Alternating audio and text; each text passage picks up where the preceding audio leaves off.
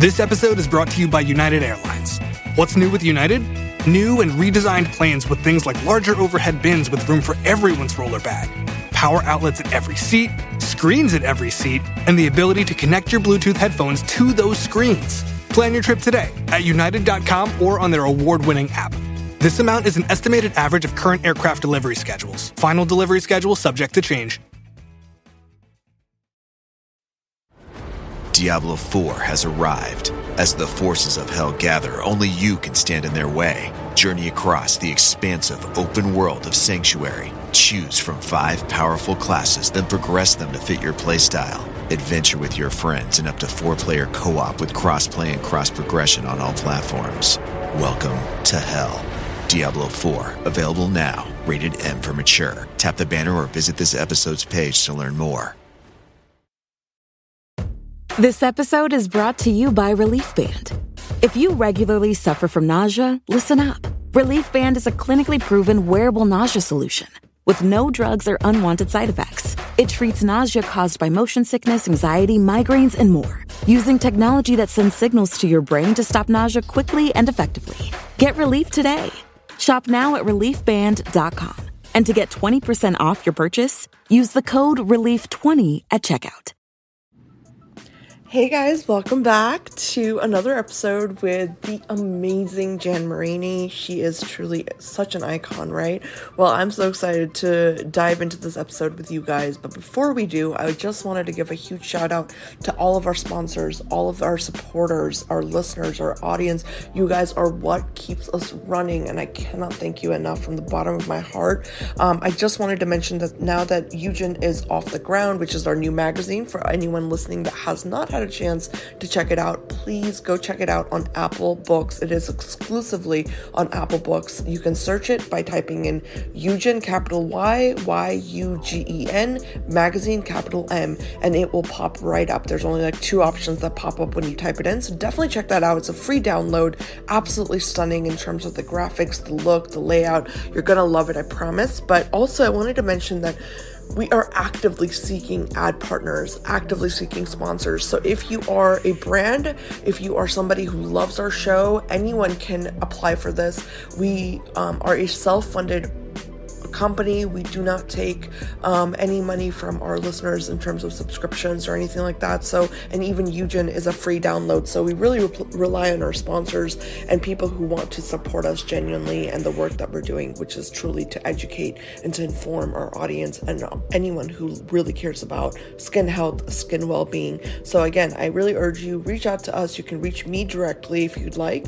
Uh, email me at ekta, E K T A, K before the T, at Skincare Anarchy Podcast, all one word, dot com. Again, that's Ekta at skincareanarchypodcast.com. If that's too hard for you to remember, you can also just email us at skincareanarchy at gmail.com and we will see it. But I hope you guys reach out and I hope to hear from you.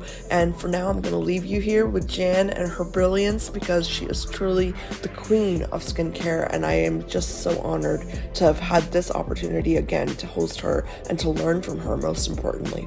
Enjoy the show, guys, and thank you again for everything that you do to support us.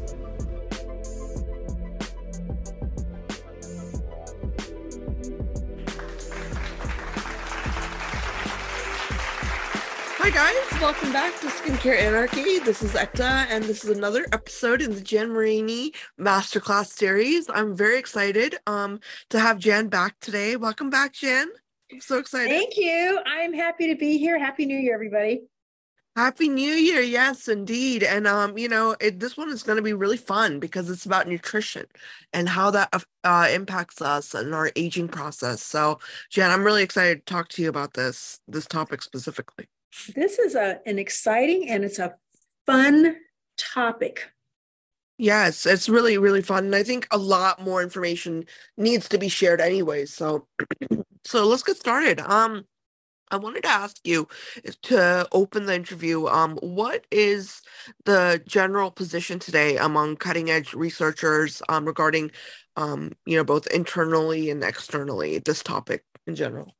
Well, you know, it kind of sounds like science fiction, but the premise is becoming more mainstream. And here's the premise we don't have to age. Now, that doesn't mean we're not going to die. I'm not talking about living forever, but aging is considered a disease. And because we all get older, we all age, um, it's, it's looked at as inevitable. But when you think about aging, you know, disease is considered something that affects 50% or less of the population typically. And whether we yeah. talk about heart disease, we talk about cancer, we talk about diabetes, et cetera. And aging is really a series of these opportunistic diseases, if you will. So it makes sense that in many respects, aging is actually a disease. And one of the things I want to say, I am not an expert.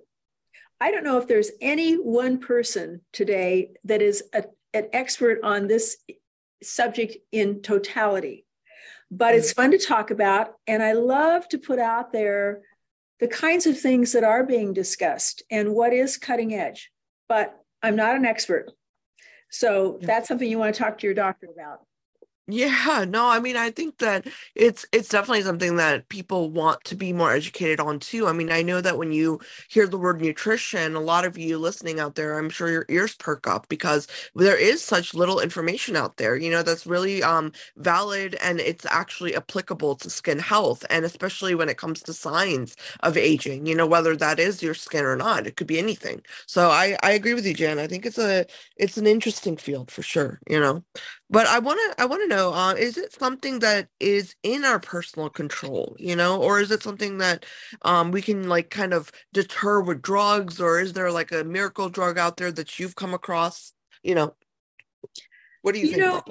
Know, really, um, to completely reverse aging, and I'll I'll talk about this a little while later because I had a discussion last week with a professor who's been at Stanford University now for probably 50 years or more highly respected, he and his team developed a molecule that they believe will actually stop aging.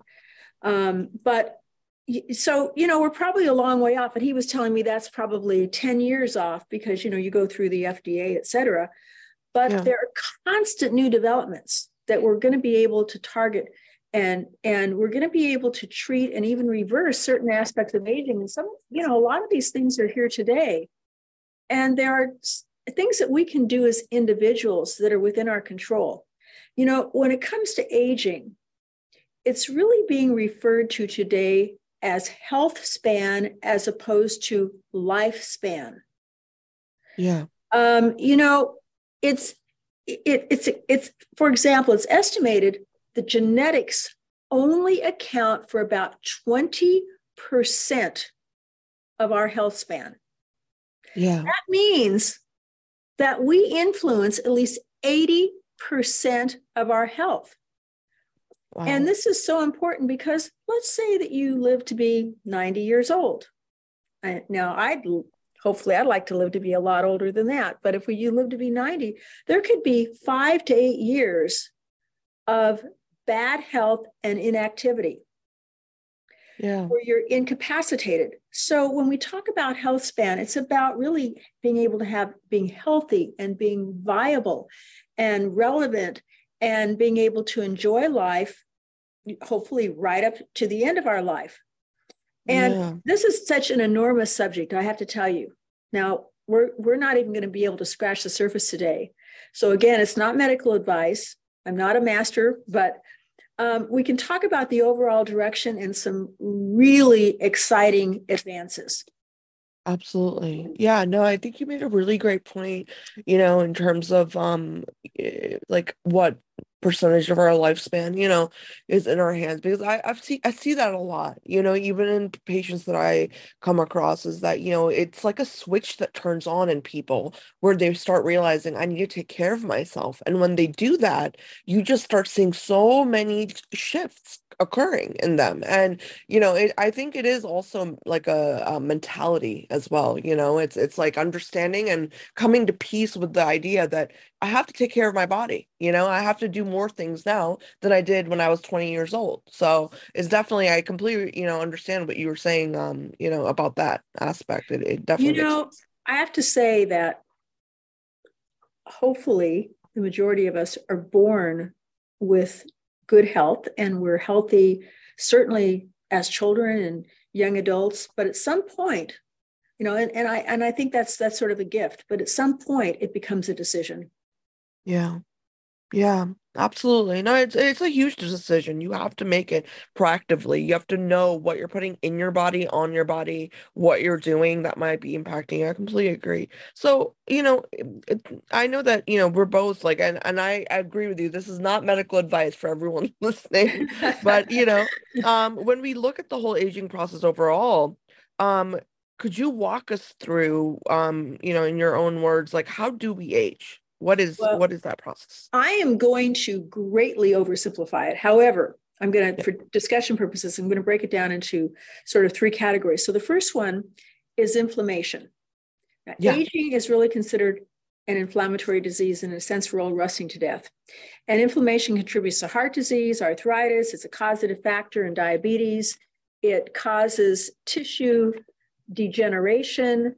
Uh, you know, um, it damages our immune system um, our ability to repair, tissue repair, cancer rates rise. And when you look at even aging skin externally, um, it, that's inflammation because most of aging, 90 to 95% of what we consider as inevitable aging externally, is triggered by UV radiation. Acne yeah. is an inflammatory disorder. Rosacea is an inflammatory, inflammatory disorder. Discoloration is triggered or exacerbated by inflammation from UV radiation. Um, right. The second is compromised instructions from our DNA.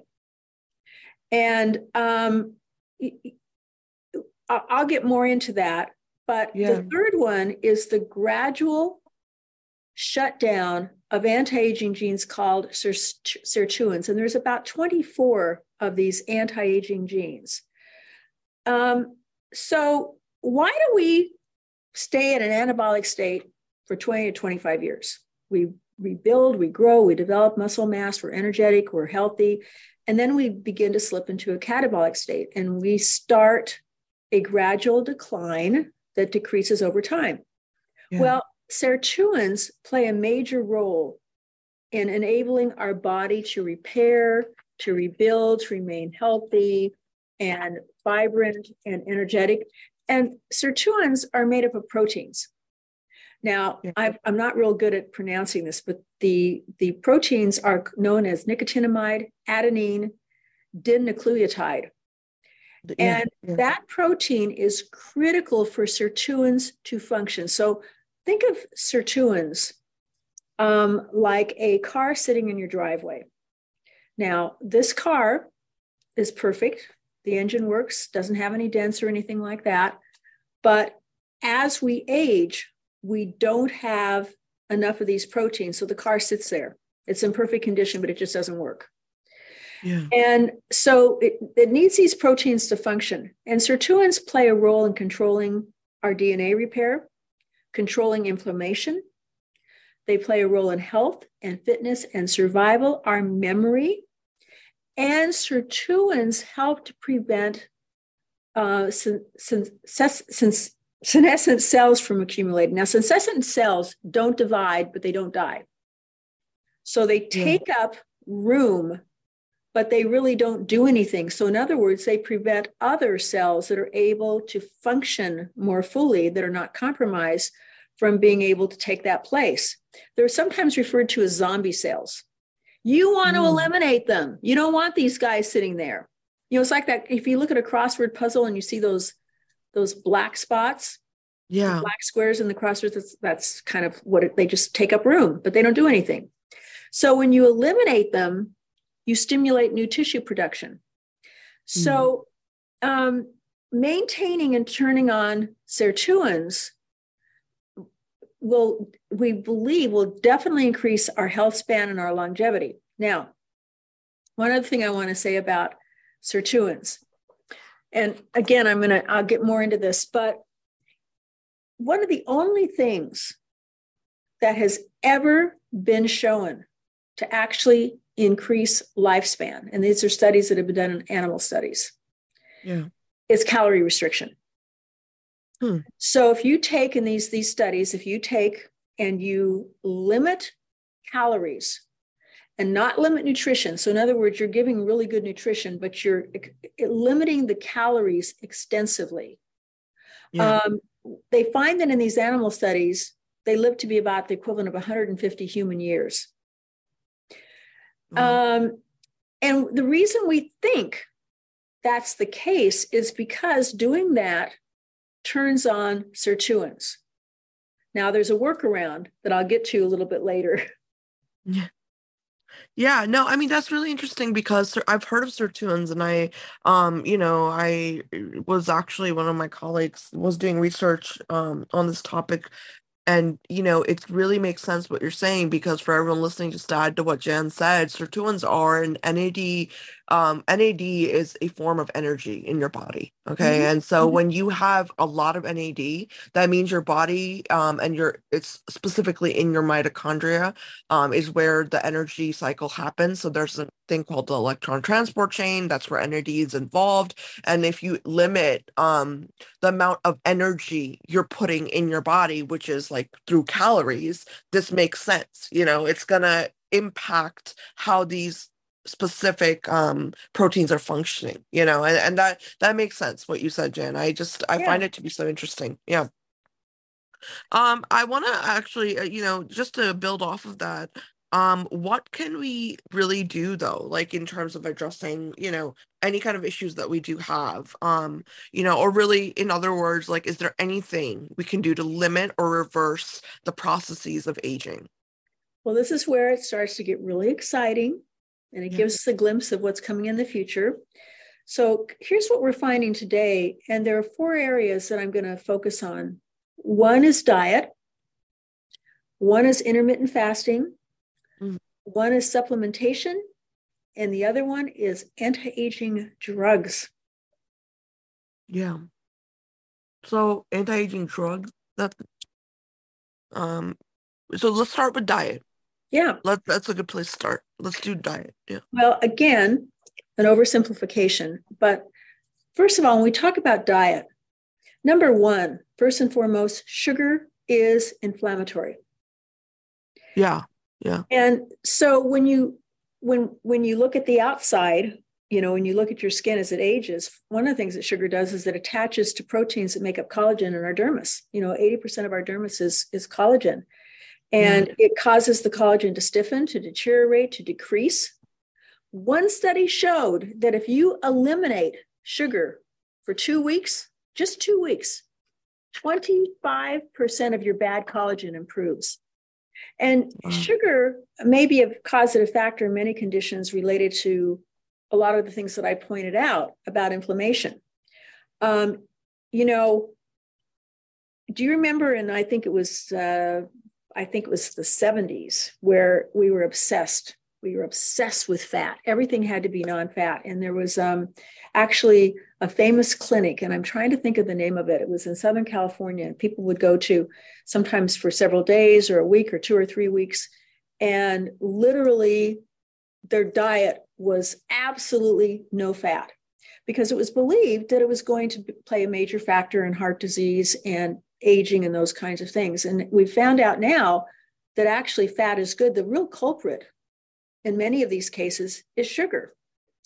Yeah. Um, and yeah. so we know that um, most researchers who are looking at longevity, and virtually every single one of them that I've talked to or that I've worked with, and I also have a tremendous amount of respect for David Sinclair, who wrote the book Why We Age and Why We Don't Have to. And that's just a tremendous book. And he is he's he's brilliant. But every one of them talk about you need to be on a low carb diet. Yeah. And it's not we're, not talking about uh, the glycemic index per se. We're talking about the glycemic load because so many times when you eat something that you think is actually maybe healthy um, it turns into more sugar in your body than actually eating sugar. And a good example of that that I like to use all the time, I use this example where you have a piece of whole wheat bread, and it's a great piece of whole wheat bread, but it will turn into more sugar in your body than taking an entire quarter cup of sugar. Yeah. yeah. And so, um, so a low carb diet is really important because it keeps down inflammation. And then the other thing that just kind of as an aside, is absolutely conclusive. We know this beyond a doubt.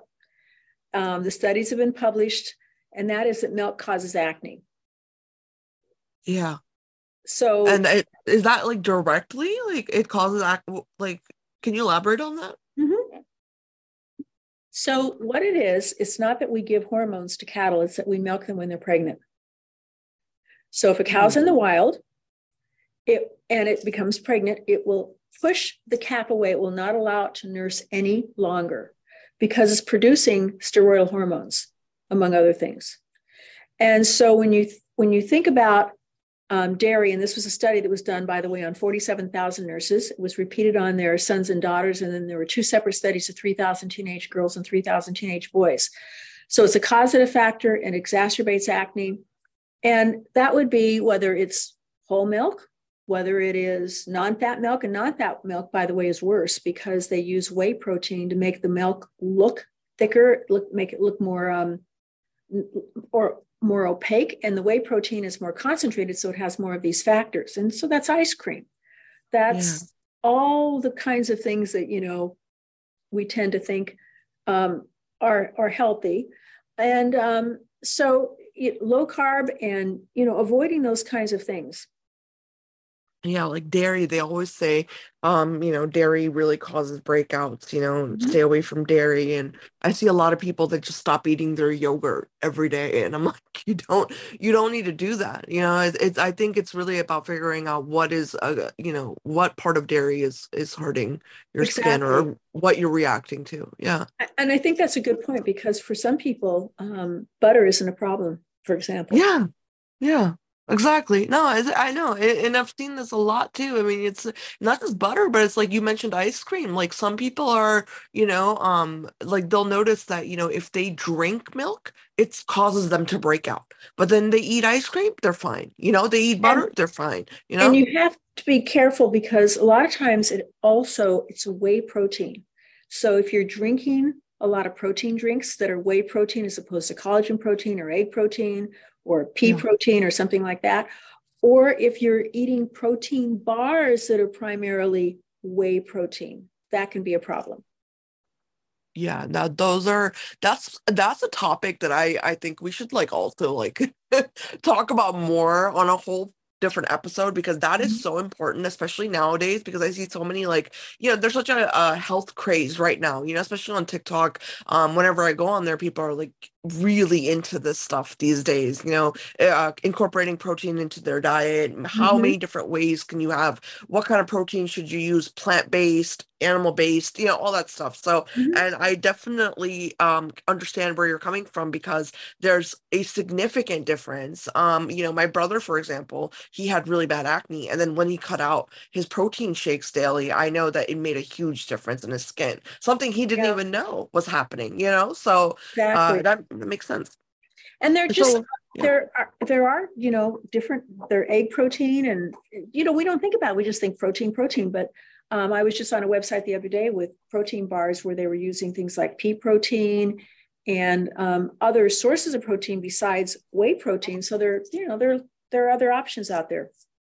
Absolutely, yeah, and also it's like you know what's what's funny and actually remarkable. I w- remember when I first took biochemistry, my professor began the the class with this question. He was like, "Can any of you tell me what the white of an egg is?" and everybody was like what what is he talking about and he was like what is the white of an egg why does the why does it turn white when you put it on a skillet and he literally like was trying to explain that when you denature protein it turns white and that's why you're seeing that white color. So it's like it just kind of goes to show you that you mm-hmm. know just because something says it's got a lot of protein in it doesn't mean that one it's going it's active in the sense of like it's not denatured and it's actually going to help you. And two mm-hmm. like there's a lot of lot more research that needs to be done in this area. So um you know for all you health nuts out there you know just a little fun fact. Yeah so, I mean, um, you mentioned intermittent fasting as one of the mm-hmm. things, um, one of the four. So, I would love for us to talk about that. I think that's Okay. definitely going a big craze right now too. So there actually is some really good, I think, uh, eh, you know, data behind intermittent fasting, and I think it's they're finding more out all the time. But here's the basics. So what you do, it's not about necessarily what you eat, although you should eat, I, I believe personally, and they recommend eating low carb, but you restrict your eating to a certain time. So it's not about cutting calories. So for example, let's say you have your evening meal at 6:30. Yeah. You would wait again to eat for roughly 16 to 18 hours. So that would be like 12:30 or 1:30. Now, I didn't even know it, but I've been intermittent fasting all of my adult life because I don't like breakfast. And so usually yeah. I don't eat until around 12:30 or 1:30. So it's real easy for me. But the the the, the, the reason that intermittent fasting is believed it's important is because it be, they believe that it turns on certain sirtuins. Mm. And they think that intermittent fasting may actually equal calorie deprivation. Huh. So it could extend life without having to go through calorie deprivation. Now, this whole calorie deprivation thing, there are actually about 10,000 people in the US that practice calorie deprivation. And what they're doing is they're getting a lot of dense nutrition. So they're maybe they're taking a lot of nutrition and blending it and literally drinking it because they're only eating about 500 calories a day. Yeah. And I, and the, the problem with that, a study like that, if you want to call it a study, is that it would take a very long time to to get data or to really determine anything because you're talking about having to see if these people live to be older than they might have normally.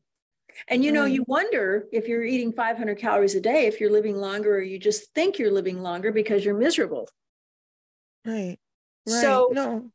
intermittent fasting may be able to duplicate that.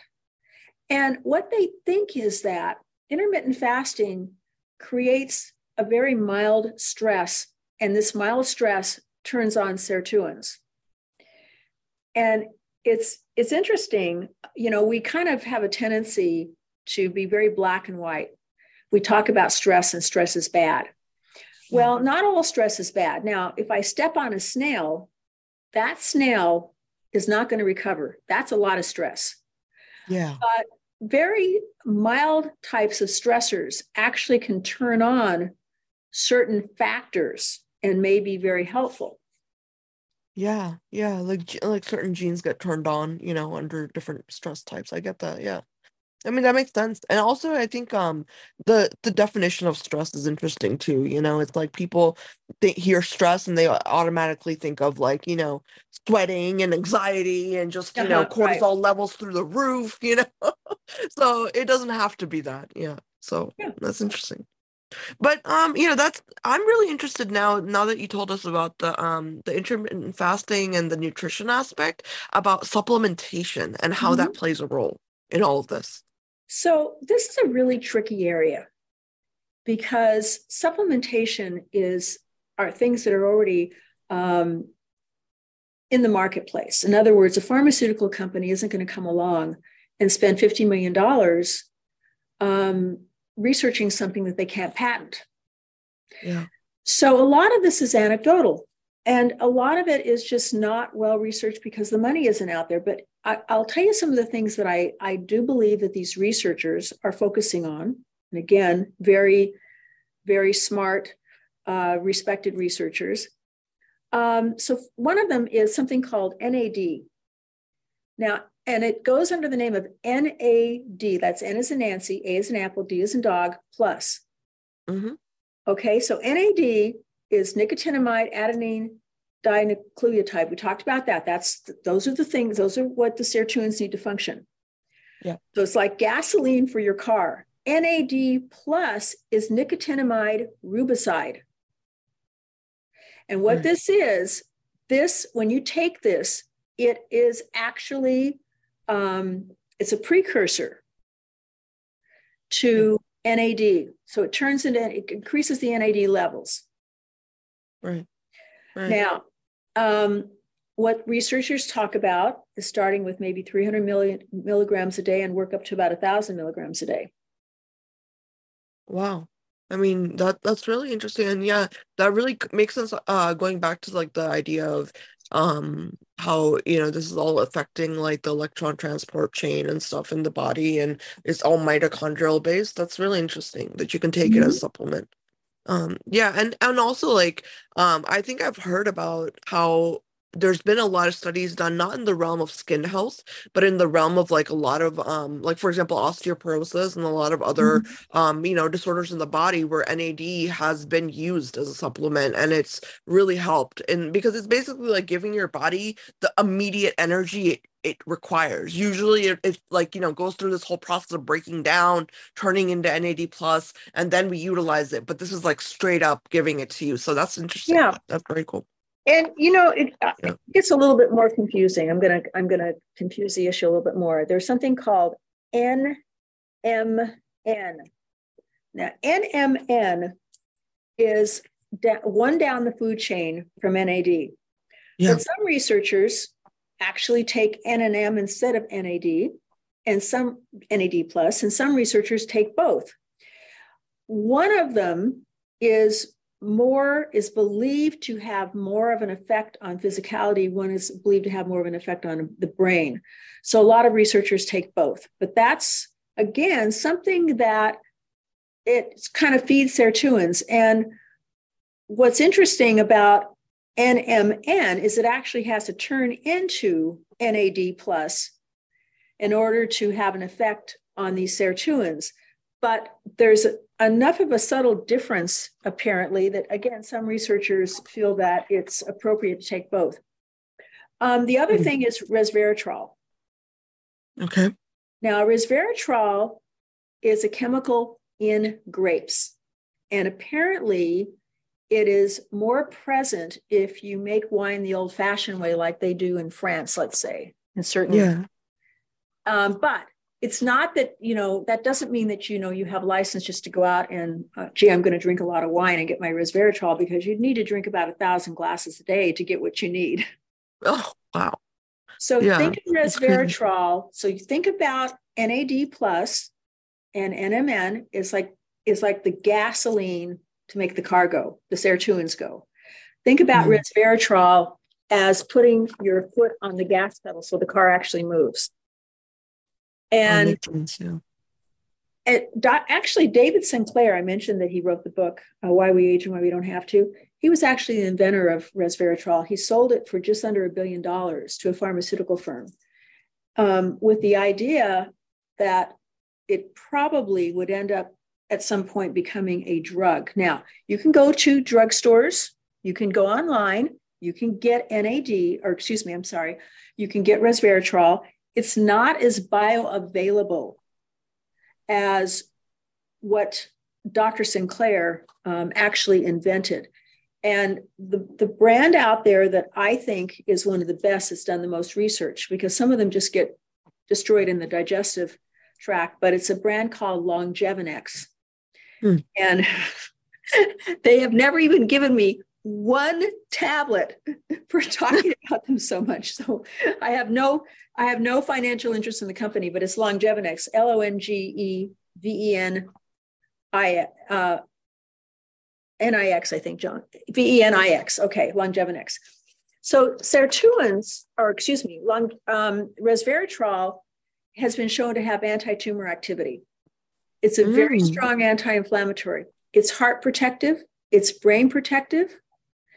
It helps to protect insulin resistance. Um, it's believed to be have some protective nature having to do with Alzheimer's. Wow. It's That's believed, so interesting. It's believed to activate specifically the sirtuin1 gene. Yeah, and that's the big one, isn't it? It's the one that call, it's like involved in apoptosis and stuff. Mm-hmm. Wow. So that's, that's crazy. So, you know, I wish I could get my hands on the actual resveratrol that David Sinclair invented. Apparently, he's got a ton of it in his in his basement, and he still takes it. What? There's only there's only two things that he takes, and that's resveratrol and the NAD NMN. Wow, that's nuts. That's so cool. I would, yeah, I wish you could get your hands on that. Give me and, some. and by the way, it's really easy to get NAD plus. Yeah. you know that it's it's under patent. So essentially whatever company is manufacturing it you're getting the same product. It just is what i always say is that sometimes companies differentiate themselves by um, putting something else in it. Like our nad comes with such and such and such and such. You just want to take straight nad plus. Right that makes sense and you know that's a really cool you know thing to know now for everyone listening you know it's it's definitely it's helpful when you know what supplements to start going towards and this is actually a huge thing that you know i want to actually emphasize in this episode because you know i'm a huge I, don't really believe in supplements. I, won't lie to you, except the ones that actually work. if that makes any sense. You know there's a lot of there's a lot of hype out there. People are taking all sorts of things these days but i'm really glad that you you brought this up jan because i think that it's really is time to clarify what is important and not. And so yeah for everyone listening if you're a big you know really big into this stuff and you're into taking like your vitamins and supplements and what whatnot all like you have like 15 bottles of the stuff. Maybe you rethink you know what do i need and what do i not need you know? And, and so this is this is really really good information here. So supplements are a slippery slope. If you yeah. ever take any kind of publications or you know magazines like there's a company called life extension that makes some very good supplements and they put out a magazine and they do have some very good data in there and some good research. But it's every time they talk about a supplement, it's always, oh my gosh, this is the best supplement in the world. This is the one that's going to save your life. This is the one that's going to make you live longer. And literally, and it, it, it's very seductive. And literally, when you start adding all this stuff up, you're taking, you know, 40, 50 different things. So um, the other, there's a very interesting company out there called Novos, N O V O S. Yeah. And they have a, a really, really um, exciting, I'm, I'm going to say, I guess you could say their uh, scientific board um, is hmm. impressive and they have a lot of respect. And one of the things, how they differentiate this, they say a lot of the supplements that we're, we're told to take are probably going to enhance our life, but they're not going to extend our life. And what is actually going to extend life is something that may be completely different. And that could be things like more like uh, NMN, uh, um, NAD plus, those kinds of things that we, you know, it's not the B vitamins, it's not taking coenzyme Q10, et cetera. But there, there's just, we really need a lot of research in that area. There's just not enough research. And again, it's because for the most part, there's no real money in it. A pharmaceutical firm isn't going to make a lot of money doing this type of research. Yeah. Yeah. No, I mean, I think that eh, that's it's definitely interesting. And I think supplements, you know, eh, there's a lot more work that needs to be done on understanding how the body utilizes specific mm-hmm. molecules. And that's where I really kind of hesitate, you know, with things that are mm-hmm not uh, you know outside of NAD and and what we've been talking about here you know I really right. hesitate there because you can be doing a lot of damage rather than good you know if you don't know why this molecule is important for your body so I I think mm-hmm. this is a the, you know this is a much needed information what you're sharing with us and and a lot of guidance in, in my opinion because there's a lot of people you know I'm, I'm not kidding I see it all the time you know you guys have 15 20 bottles and you're taking the stuff like it's you know like it's your meal supplement or something and you shouldn't be doing that you know it's, it's just not going to be healthy for you in the long run so and you know when they talk about a lot of these supplements are kind of in a sense a little bit deceiving because they'll talk about various studies and when you really delve into a study it might be a study that was done on 10 people. Yeah. it might be a study that was done in some little country that you've never even heard of on 10 people for a month and right. so really you you really have to get into the sort of the underpinnings where the legs grow and um, it's I, I totally agree with you is that we need to be careful what we ingest yeah absolutely no absolutely um you know and i want to actually i i want to take the conversation into the anti-aging drugs that you had mentioned mm-hmm. in the beginning yes. that's very very fascinating could you talk to us about that well, actually, there is a drug that you can get your hands on right now. It's one of the most common drugs in the world, and it's actually going through, uh, I think, some FDA oversight in order to be able to mm, uh, make the claim as an anti-aging drug, mm. and hmm. that's metformin. Yeah. Now, wow. metformin uh, is a, a, drug for type 2 diabetes. And it's actually been around um, in kind of common usage since 1922. It went into prescription use in 1972. And studies have just, I mean, hundreds of thousands and millions and gazillions of people around the world take this. It's just one of the most used drugs. And so it's considered very safe. But one of the studies that was done on metformin was done on about 14,000 people. And here's what they found. Let's say, for example, that somebody has diabetes. Yeah. And let's say they're elderly. And let's say they're also a couch potato and they're overweight and their diet isn't very good and they don't exercise and they're taking metformin. They may live three to five years longer than someone else who considers himself to be fit and have a really good diet. Oh, wow. And so metformin has been found to be protective against heart disease.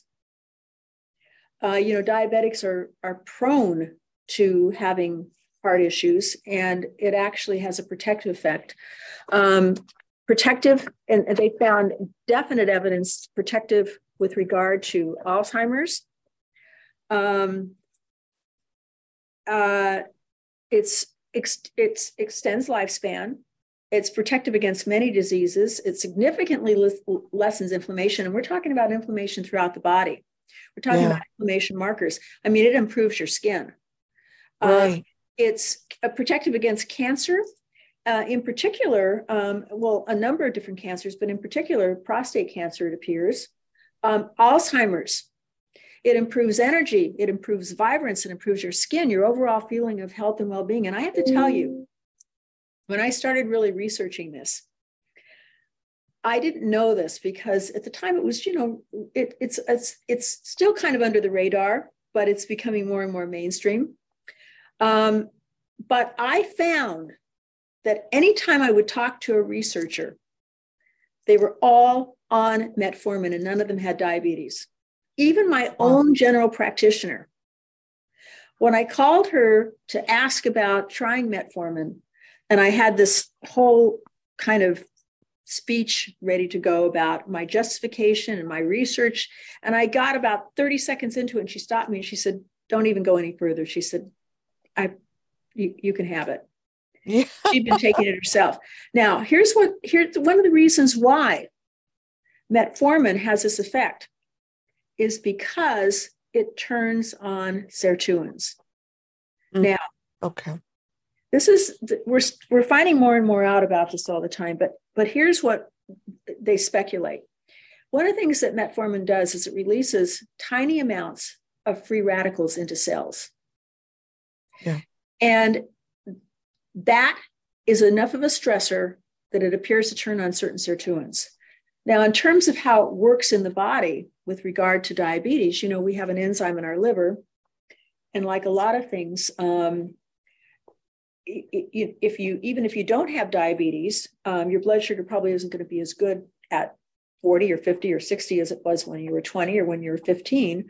And so what what metformin does is it just prevents the sugar from being dumped, so to speak, into literally every cell in your body. And um, in in in doing so, it has these you know these these effects. Now, again, this is evolving all the time. When I was originally researching this, researchers were saying, well, what you want to do is you want to work up to about a thousand milligrams a day. You don't take yeah. more than that because more than that for aging isn't going to be effective. Now, there was a meeting recently that my own personal physician went to where they're saying basically you don't need to do more than 500 milligrams a day for, for anti aging. Hmm. Yeah, 500 is the lowest. Pardon? I think 500 is the lowest. You can't prescribe less than 500. Yeah, I you know you could probably if you're not doing the time release one, you could probably take cut it in half or something. But um, and there really, I have to tell you, there really aren't side effects with metformin, other than and again, this is something that you discuss with your physician because you could have a certain type of element or disease or something where it might not be appropriate. But um, other than the fact that some people in the beginning have bloating. Um, I'm one of those individuals. And I'm one of the individuals where it didn't go away after four weeks or six weeks. I have never run into anybody that has the same problem I have. Um, and um, the only other um, issue that I've ever heard about, this is a, an acquaintance of mine, and she does beautifully on metformin, derives all the benefits, but she gets an upset stomach if she eats sugar. Now, maybe that's not the worst thing to have to happen to somebody. Yeah, because yeah, she's there's blood GI sugar. effects. Well, it's GI effects in general with metformin, right? I Mhm. mean, that's like the main main side effect of metformin. You know, you're gonna it's it's harsh on your GI system in the beginning, so that makes sense. Now, the one thing that you can do now, believe it or not, um, some physicians that have patients that need to take metformin for diabetes, um, and they have these digestive issues, um, they actually can have metformin compounded. What they do is they compound 30% metformin in a cream, and it's placed like on the inner thigh area, and it's absorbed that way, and that bypasses any of those kinds of digestive issues. That's interesting. Have they? Wow, wow. I didn't know if you. You know, does that work? That works. Yes. Wow. That works. Now, there's also um, another diabetic medication, but it has, it's just starting to be um, looked at as possibly maybe have an effect having to do with aging. And. I've only come across one speculative article, but that's Jardiance. Okay. Now, Jardiance, and the reason why we think that it possibly could have an effect on uh, aging is because Jardiance is sometimes given along with it's a diabetic medication. Yeah. It's it's like metformin, except that it releases the sugar through the kidneys. Hmm. So the side effect of Jardiance is that you don't have the digestive issues, but you may go to the bathroom more frequently. But it's been shown to decrease death, overall death in diabetics by 30%. Wow. Um, That's crazy. So it looks like it's going to have anti-inflammatory effects, cardiovascular protection, protection Alzheimer's, and longevity and anti-aging benefits. Um, so it also, again, if somebody is on metformin, but they have a tendency to heart issues or whatever, um, it lowers the risk of heart-related death, such as stroke or heart attack. It reduces the risk of hos- hospitalization and death due to heart failure. Um, they show reduced plaque buildup in blood vessels um, that oftentimes is caused by high sugar levels. It appears to block the action of certain proteins, in particular SGLT-2 proteins, and don't ask me what that is. oh, Um, that's a glucose transporter, sucrose transporter. Yeah. but it also helps to um, improves weight loss because Yeah. it's removing glucose and lowering you know the blood sugar. Um, so again more research needs to be done in this area but i'm going to tell you about something that is really interesting. Hmm now this is not something you, that i'm telling anybody they should run out and do. There are some people that are doing it but i think it's foolhardy because there hasn't been enough research. But in early studies and lots of times when they do these studies let me just tell you they're doing them on on worms or they're doing them on mice or something like that Yeah. um, they think that this is this will have an effect on humans and there are some people who are doing it so what it is is when you look into the future and you look at extending life and extending our health span it's probably going to be a combination of drugs and here's an example of a combination so in these studies they've taken a drug which is rep, ref, rifampicin Yeah. And rifampicin is an antibiotic given for tuberculosis, and they give it in a very small amount. I mean, very small, two milligrams. Right. Then they take a drug called rapamycin, and this is another uh, antibiotic that's used for organ rejection, and they give it in really low, 0.5 milligrams. Right. What they found is that it extends lifespan to around as much, it extends lifespan as much as 89%. Wow. Now, when they add in allantoin, Yeah. which is something that's excreted from maggots, but they also use it in skincare, interestingly enough. That extends, uh, goes, takes it up to 95%. And if they add in metformin, it's even better. Wow. So it's like a little drug combo, like a cocktail. Mm-hmm. But again, we don't know the long term effects. And so yeah. this is something that really needs to be studied. But I guess the point is, is that there's so much going on that's exciting.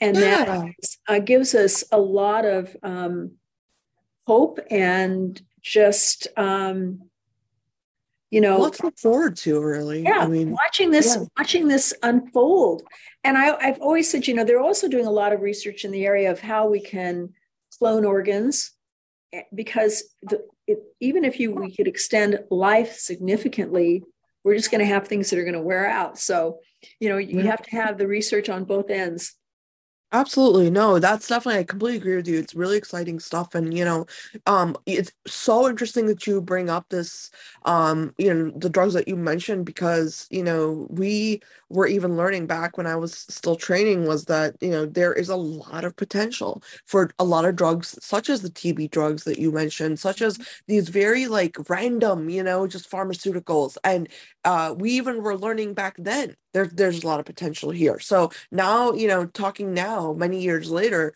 we're still on this, you know, this this boat where we're trying to figure out like what is it that's causing this. So I I love that you brought that up, and I think it's definitely um something I'm looking forward to in terms of seeing like you know what they find in long term cohort studies because that would be really really life changing if they can, you know, no pun intended. well, this but, professor that I talked yeah. to at Stanford University last week yeah. Um, I actually met him because he's the father of an acquaintance of mine. And he's considered to be a super ager. He's just turning 91, still working.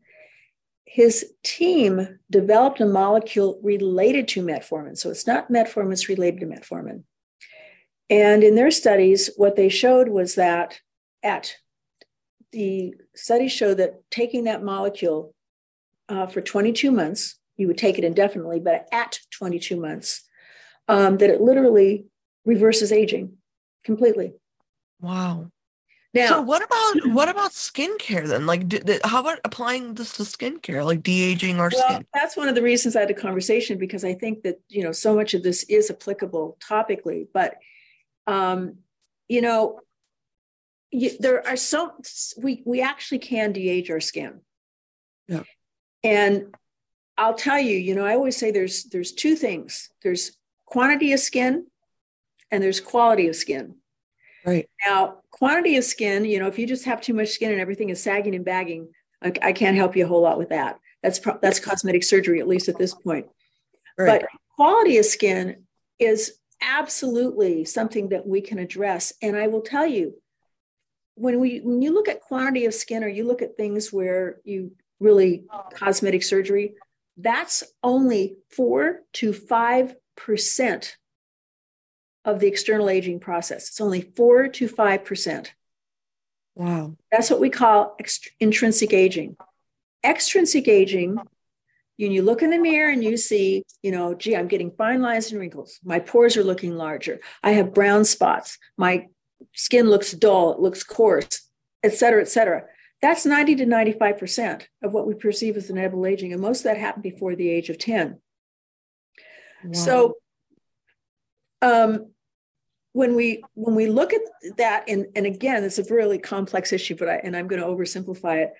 But what you're really looking at in terms of what we see visibly is two things. One, your stratum corneum, the outer layer, which is a dead layer and the shell the cells sit like shingles on a roof like fish scales and they mm-hmm. literally should be in a very cohesive manner. You know it's kind of like your your hair. The outside of your hair is known as the cuticle layer. And when that cuticle layer is really tight and organized it's your hair is so shiny and reflective. But right. if you do a lot of chemical treatments and the cuticle layer gets all roughed up it looks all dull and dry and damaged. Same thing with your skin now, with our skin, though, our hair is dead, our skin is alive, and we shed about 500 million of these cells a day throughout our whole body. They're microscopic. But as we get older, and you know, starting around the age of 20, those cells begin to pile up and they get very disorganized. And in between these cells, we're supposed to have these really hygroscopic substances, substances, mucopolysaccharides and ceramides and phospholipids and hyaluronic acid. And it gives the skin a lot of barrier function, makes it nice and plump and, and soft and radiant. Um, we start losing those substances. We don't produce them to the same extent. Um, and then, so what we want is we want a really nice, thin, compact stratum corneum with lots of those substances. The other thing that happens is our collagen, and our dermis is 80% collagen, our dermis gets thinner. So our stratum corneum gets thicker, gets disorganized, our dermis gets thinner. We want to reverse that. And the, the, the third aspect of this is the instructions coming from our DNA. Now, right. your genes um, are made up of DNA, and some of your genes are expressive genes, and so they express instructions. The only instructions the body listens to. So whether you have a broken bone or a sunburn, or you have a, you know, something else that's disease or something, you're, you're not going to get any better unless those instructions are able to tell your body what to do and, and achieve some normalcy.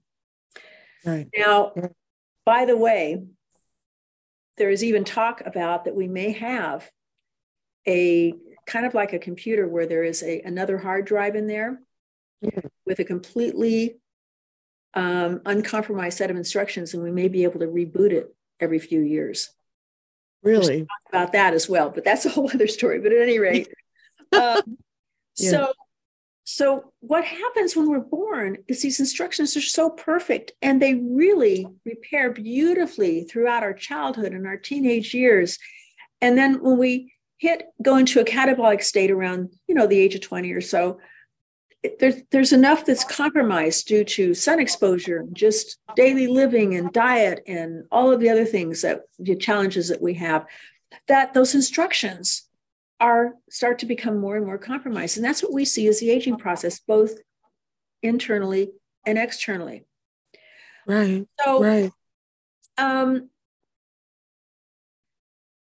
yeah. The, the, the thing that I'm going to say, there's what we want to do topically is we want to keep a nice thin compact stratum corneum. We want to keep a nice thick dermis, and there's things that we can do to resurface the skin. And you know, there's there's some really good technologies out there, and particularly retinoids that can actually reverse the instructions coming from your DNA. And that's not just me saying that. That's 50 years of medical research. But there's something else yeah. that is really fascinating as well. I actually have a patent on this. And uh, it's a product that we make that is used along with retinoids and used along with our skincare management system. is called Regeneration Booster. Actually, the full name is Age Intervention Regeneration Booster, but that's a long name. So I call it Regeneration Booster. Um, I love that product, by the way. I do too. Yeah, yeah, it's a really good one. With telomeres and telomerase enzyme. Oh. Now, telomeres come off the end cap of your DNA. They look like shoelaces. Yeah. And the end of the telomere looks like the end of the shoelace, like, like the plastic thing. That's known as the telomerase enzyme. And the telomerase enzyme's got a lot of genetic material and it has um, chromosomal material and it helps to keep the telomere kind of stable. And also can, when there's fluctuation, it can kind of help the telomere sometimes add a little bit more length, but help to keep it stable. And why is this important? Well, telomeres are kind of like the granddaddy control panel of everything. And we know that telomeres, as they, they shorten as you age, and when they get real short, you lose the ability to repair, you lose immune function, and you you pass on. Now, mm-hmm. the Nobel Scientific Prize was awarded a number of years ago to three physicians for their work in telomeres and telomerase enzyme as they relate to aging and longevity. And we now know that progeria, that aging disease that children get, that that are born with, that where they literally look like little old people and they don't live pat, much past, you know, 12, 13 or so years right. old. They don't get their full height. They don't get hair. They have opportunistic diseases. We know that they're born old. They're born with short telomeres.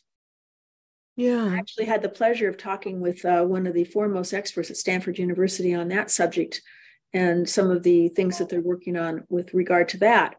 But their hmm. telomeres, mm. it's just like they're, they're just born with short telomeres. Mm. Now, this is a goes back before the Nobel Scientific Prize was awarded.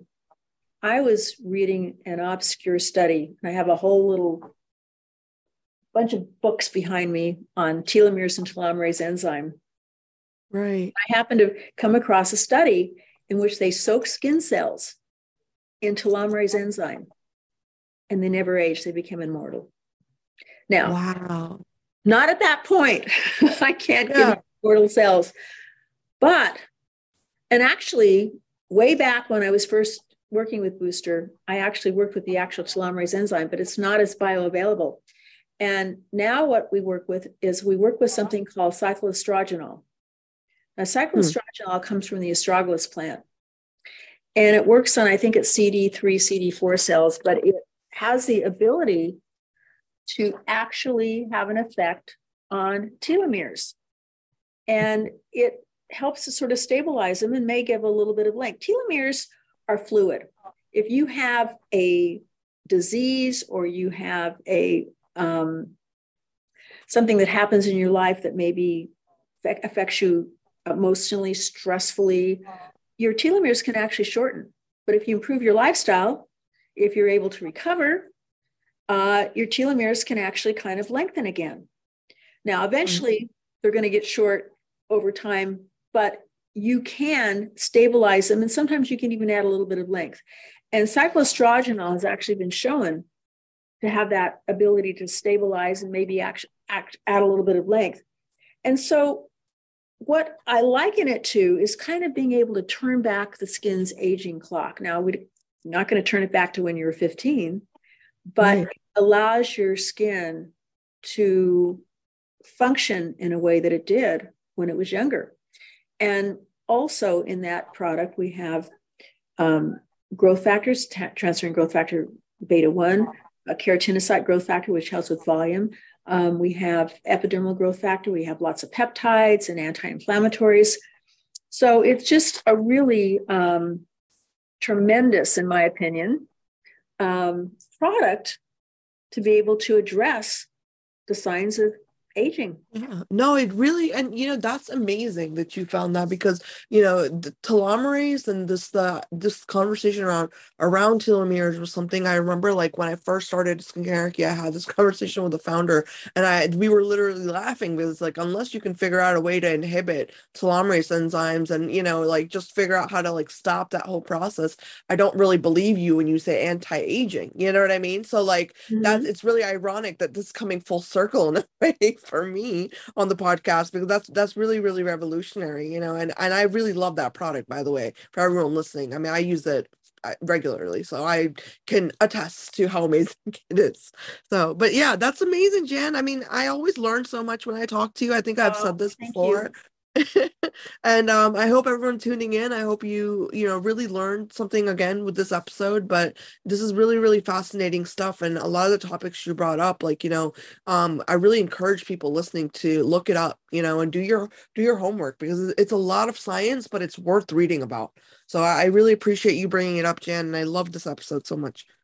Thank you. Well, it's a lot of fun to talk about, and I really appreciate having the opportunity. Thank you so much. And everyone tuning in, please make sure that you give us your comments, feedback, um, and everything like in terms of reviews. And that means the world to us. So I would really appreciate it. But thank you. And I will be back next time. Yes. Can't wait.